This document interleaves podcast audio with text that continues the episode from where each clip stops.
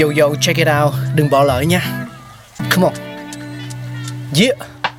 Thankful We Got, con người sáng tạo mà sống dồi dào, tình túi trời sao vươn cao là tích tắp, phát minh đầy ắp xây đắp tương lai, có một không hai nhưng liệu có ai còn nhớ dùng. Xin được gửi lòng biết ơn vô hạn đến những con người không ngừng sáng tạo, mang đến những phát minh mới thay đổi cuộc sống. Thankful We Got.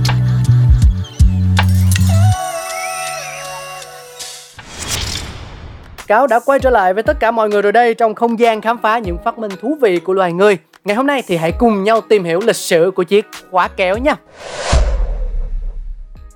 Chiếc khóa kéo tuy không phải là một vật dụng gì đó to tát, nhưng nó lại xuất hiện rất nhiều trong cuộc sống thường ngày của chúng ta. Trên chiếc áo khoác, chiếc quần, chiếc váy hàng ngày mình mặc, trên chiếc ba lô, chiếc túi ta vẫn đeo, hay là trên vỏ chăn, vỏ gối, cũng như là vô số vật dụng khác. Ý tưởng về chiếc khóa kéo được cho là bắt nguồn từ Elias Howe, cha đẻ của chiếc máy may. Mặc dù ý tưởng trên giấy của Howe vào năm một nghìn tám trăm năm mươi mốt trông có vẻ giống chiếc khóa kéo, nhưng mà ông này chưa từng có ý định biến ý tưởng của mình thành sản phẩm thực tế. Sau khi tạo ra chiếc máy may, ông đã quá bận rộn tìm thị trường cho phát minh của mình, cũng như thường xuyên phải ra tòa để bảo vệ quyền sở hữu sáng chế khỏi vô số kẻ dạ dành khác. Thế nên, cuối cùng thì người được coi là cha đẻ của chiếc khóa kéo lại là kỹ sư cơ khí Whitcomb Johnson với sáng chế về chiếc khóa clasp cho giày vào năm một nghìn chín trăm tám mươi ba. Hình thức hoạt động chính của chiếc khóa này vẫn là chốt và móc, nhưng có kèm theo một cơ chế kéo khóa để dễ dàng gài chốt cho giày. Tuy nhiên, khi Whitcomb trình làng sáng chế của mình tại hội chợ, chiếc khóa này thường xuyên bị tuột ra.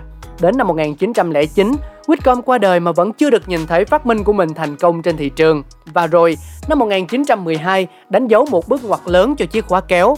Gideon Sundback, kỹ sư làm việc tại công ty của Whitcomb, đã đưa ra cải tiến mới cho chiếc khóa clasp bằng cách bỏ toàn bộ phần chốt và móc, thay vào đó là một hệ thống răng bằng thép sẽ khớp vào nhau khi người dùng kéo khóa. Đó cũng chính là bản mẫu đầu tiên của chiếc khóa kéo hiện đại mà ngày nay chúng ta sử dụng. Gideon Sundback nhận bằng sáng chế cho thiết kế mới này vào năm một nghìn chín trăm mười bảy. Từ đây, công ty cũ do Whitcomb sáng lập đổi tên thành công ty khóa kéo không chốt Hookless Fastener Company và họ bắt đầu có được những khách hàng mới.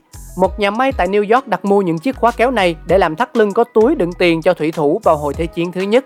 Đến năm một nghìn chín trăm mười tám, quân đội Mỹ cũng sử dụng chiếc khóa kéo cho đồng phục của phi công. Năm một nghìn chín trăm hai mươi ba, công ty may mặc Goodrich sử dụng chiếc khóa kéo cho những chiếc giày cao su của mình, đồng thời đặt tên loại khóa này là zipper, phỏng theo âm thanh chúng ta nghe thấy mỗi khi kéo khóa, và rồi từ này trở nên phổ biến.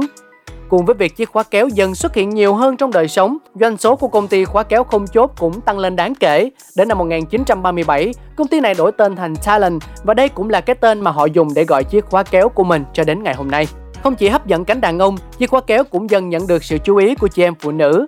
Nhà thiết kế thời trang Elsa Schiaparelli là một trong những người đầu tiên sử dụng khóa kéo như một phụ kiện trong thiết kế của mình. Đến năm một nghìn chín trăm bốn mươi bảy, hãng thời trang Levi's ra mắt chiếc quần jeans có khóa kéo và chiếc quần này được chị em ủng hộ hết sức nhiệt tình do họ vẫn coi những chiếc khóa quần bằng khuy không được kín đáo cho lắm. Ngày nay, không chỉ có Talon mà còn rất nhiều công ty khác cũng sản xuất khóa kéo. Trong đó, phổ biến nhất có lẽ là khóa kéo của công ty Nhật Bản Y K K, hiện là công ty sản xuất khóa kéo lớn nhất thế giới. Đặt trong bối cảnh lúc bấy giờ, chiếc khóa kéo có lẽ không phải là một phát minh gì đó quá đột phá, cũng chẳng hề giải quyết vấn đề gì nhức nhối của xã hội cả. Bản thân phát minh này cũng trải qua một thời gian sóng gió trước khi có thể hoàn thiện mình.